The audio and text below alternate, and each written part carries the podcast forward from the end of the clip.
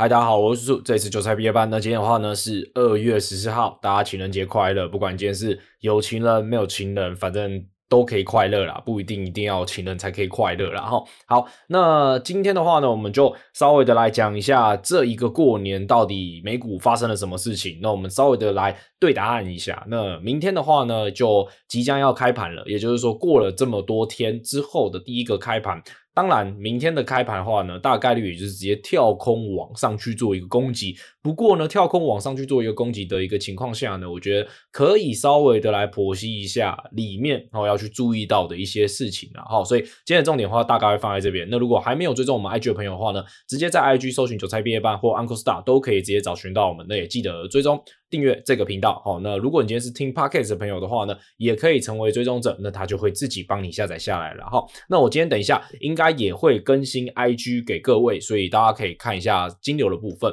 好，那我们先来讲一下日本股市的部分。日本股市的话呢，已经连续开盘了嘛，好，至少从这个地方二月八号到二月十四号中间的话呢，其实都是有开盘的。那目前的话呢，看起来日本股市是创下了一个新高，而且这个新告的话呢，也是在。因为我们封关的时候是二月五号嘛，二月五号的时候呢，日本其实还是做一个横盘而已。不过很快也再过几天的话呢，直接往上去做一个攻击，又往上去涨了大概五 percent 左右啦。所以这个地方的话呢，日本股市的表现算是非常的漂亮的哈，大概只有四点四三 percent 而已啦。好，那韩国股市的部分的话呢，这个地方今天虽然说是下跌的，不过呢，它在这几天其实表现也是创下了一个新高。所以亚洲股市的话呢，因为台股没有开盘。不过，你们其实可以去参考一下别的国家，它其实都是已经创下了新高了。那像是富台指的部分的话呢，就是如果你今天是在过年期间，或者是说台股没有开盘的一个期间，想看的朋友的话呢，应该也可以很明显的注意到，自从二月五号之后呢，连续拉了几根往上去冲，目前看起来。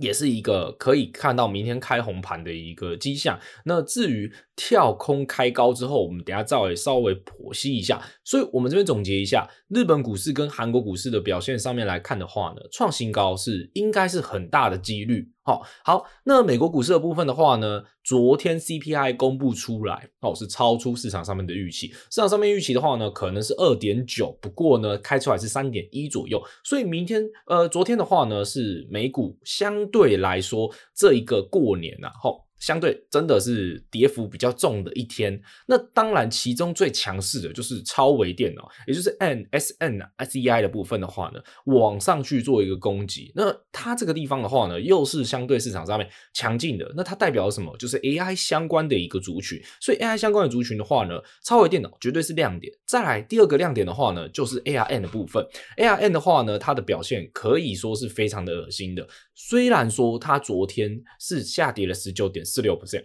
不过你要知道，它在这一个过年期间，从二月八号一路从二月八号的九十四元附近啊，一路拉到了最高点是有到一百六十四元，所以这个你光听数字就已经是蛮夸张的一个涨幅，而且只是短短的三个交易日。好，只是短短的三个交易日，所以它算是一档最近很强势的。那它到底是谁？它就是孙正义的股票。那孙正义的话呢，它在里面的占比又是非常高的，那其实就是一个筹码极度干净、极度集中的一个情况下，他想怎么拉就怎么拉。好，不过他之后有可能会卖股票，那个卖啊，就有可能要去注意一下。然后这个是 A R N 的部分。那超微电脑的部分的话呢，有也是创下了一个新高。假设我们今天是以二月五号来看的话呢，二月五号超微电脑到目前为止的话呢，它其实又从五百六十四元左右涨到了接近靠近八百元左右，所以算是非常恶心的涨幅了。好，真的只能用恶心来形容了。好，好，那再来的话呢，最多人去看的可能就是 NVIDIA 的。部分，那 NVIDIA 的话呢，它在这个地方涨幅其实也是蛮多的，其实都是从二月五号看起来，虽然说 NVIDIA 它有涨幅，但是它的涨幅可能就没有像是超微电脑来的这么的强势。那反而在呃 NVIDIA 的部分的话呢，它在二月五号之前，它其实就已经有攻击上去，它反而最后的话呢，它的涨幅是没有特别特别的亮眼，然后小涨一下而已。所以在明天的一个表现上面来看的话呢。AI 虽然说有可能会是市场上目前大家最去期待的一个族群，好，就可能会很多人去看说，像是资源的部分，或者是说呢，像之前开盘的时候很强势，二月五号很强势的南俊，哦，也就是说做一些滑轨的部分的话呢，它在那一天虽然很强势，但是最后尾盘的话呢是有解掉，哦，所以要注意一下，会不会在明天开盘的时候开高走低？这个我觉得是反而要去特别注意的，而且又是刚好。昨天 CPI 开出来，如果说昨天的 CPI 开出来其实不差的话，那我觉得台股它的走势应该会非常的可怕。然后就是它会直接把轧空手这件事情真的是完完整整的应验在你们身上。如果说你今天是在开盘前你完全没有去报股过年的人的话，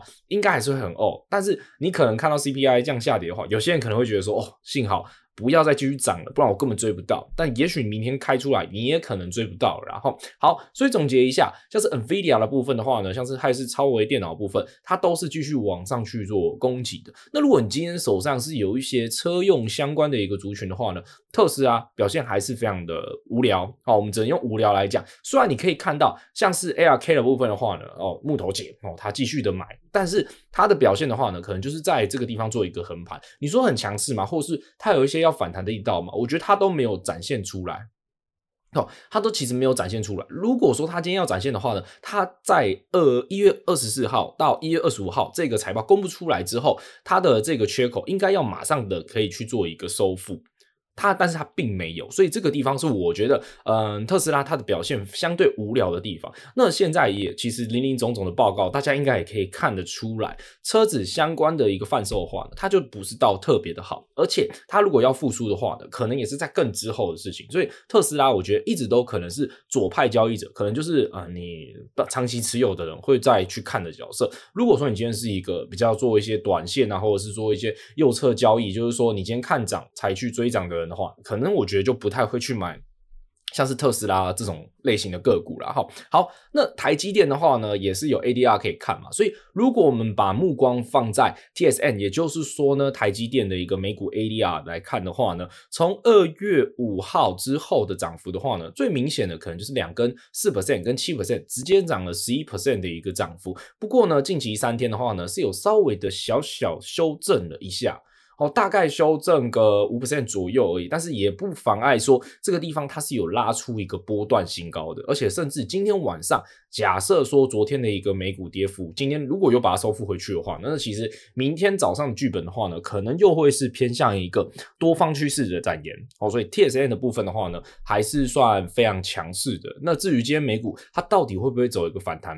的走势的话呢，我觉得还是要先看一下，像是费城半导体的部分的话呢，目前它是靠近月线的。那它之前的惯性来看的话呢，月线它是做一个反弹的一个角色。不过今天我们也还是要注意一下，它到底会不会去做一个反弹。如果说它会反弹的话，其实我觉得它昨天的一个跌幅，反而是一些空手的人喜欢的味道。那我自己的话呢，是在昨天的跌幅是蛮开心的，因为。如果说它一直往上去攻击的话，老实说了，你真的要去做加码的，就算我原本已经有底单的部分，我还是会想要加码，但是我会一直找不到地方加码，因为你涨太多的话，你去加码超奇怪。就像是你前几天加码，如果说你遇到一个昨天的跌幅，其实很多跌幅都是有扩大出来，而且它是一开盘的话是直接跳空开低。我们不要讲说昨天它尾盘的时候是有往上去攻击，因为你没有办法预料到美股它到底会怎么走，所以最好的做法的话呢，会是。减到它下跌的时候，它的趋势还在的时候，这个是我觉得最香最甜的部分。就是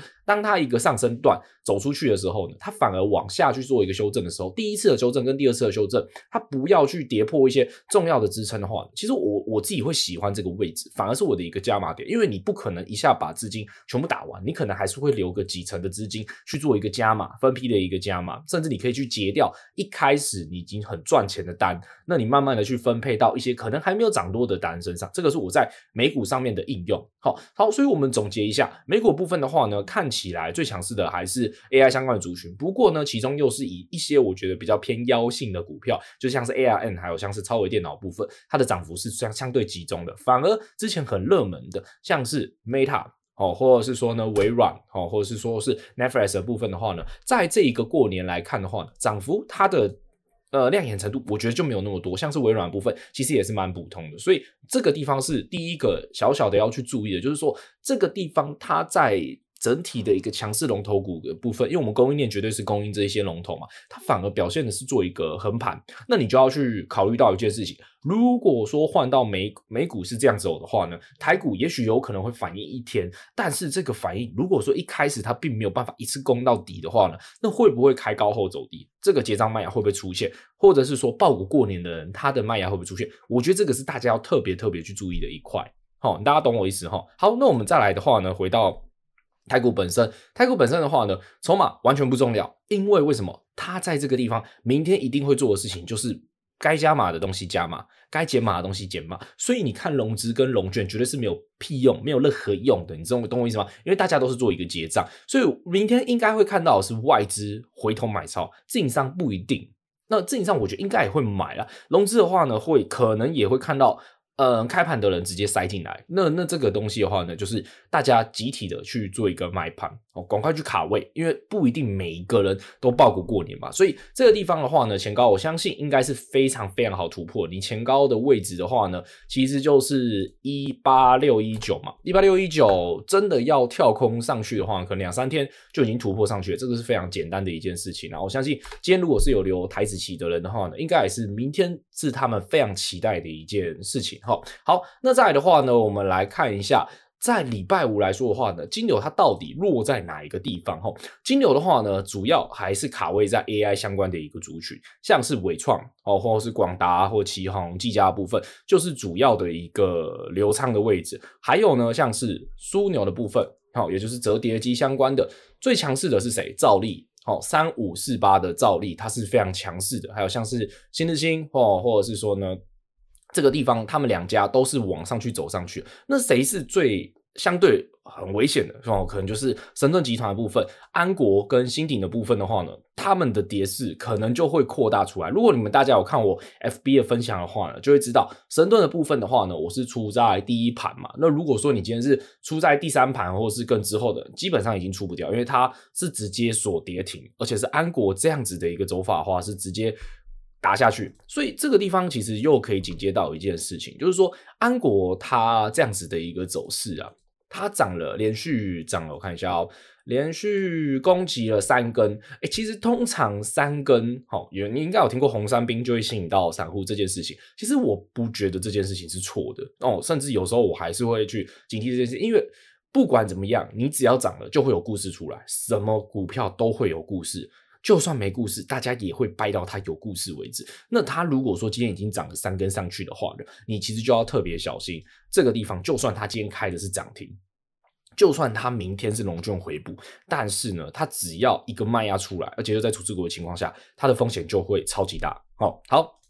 所以呢，我们刚刚讲到了，像是 AI 部分的话呢，嗯、金流都有卡在里面。折叠机的部分的话呢，像是兆利哈，或者是说呢，像是新日新的部分的话呢，它的金流也都是卡在里面的。还有像是一些机壳族群啊，银邦的部分的话呢，它其实里面的金流也是大的。其其实。嗯，机壳族群的话呢，它可能就没有这么的一致性。像是之前的话呢，八二一零跟三六九三，它其实是会一起走的。不过在礼拜五的时候，它就是有一点分歧，所以这个我也是呃，你可以去观察一下，它在明天的话表现会不会也是这样。还有这个话呢，像是 CCL 的部分，台光电的部分的话呢，它也是把金牛抢走了很多，所以代表年前的人大家压住的都是 AI 相关的一个族群，所以我觉得明天大概率也是用。AI 去做一个攻击，但是 AI 它能不能维持住？有没有看到一些涨停、雨后春笋的冒出来？这个我觉得是一个重点。那如果说像看到 IP 的部分的话呢，智原、世芯的部分，它如果说可以攻击上去，或者是说创业的部分的话呢，这个跌停它不要继续锁死，它反而如果说是一个跳空开高的话，那我觉得就有可能大概率的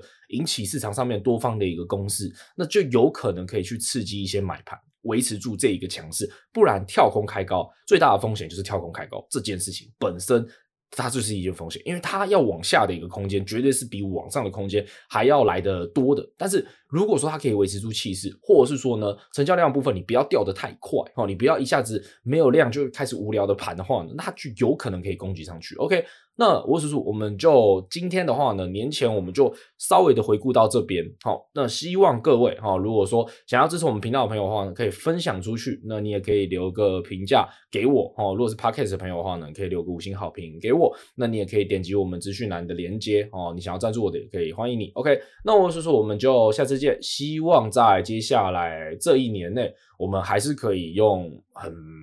客观的角度来去观察这一个市场。那我们一起进步，然后呢，一起抓到一些不错的行情。OK，拜拜。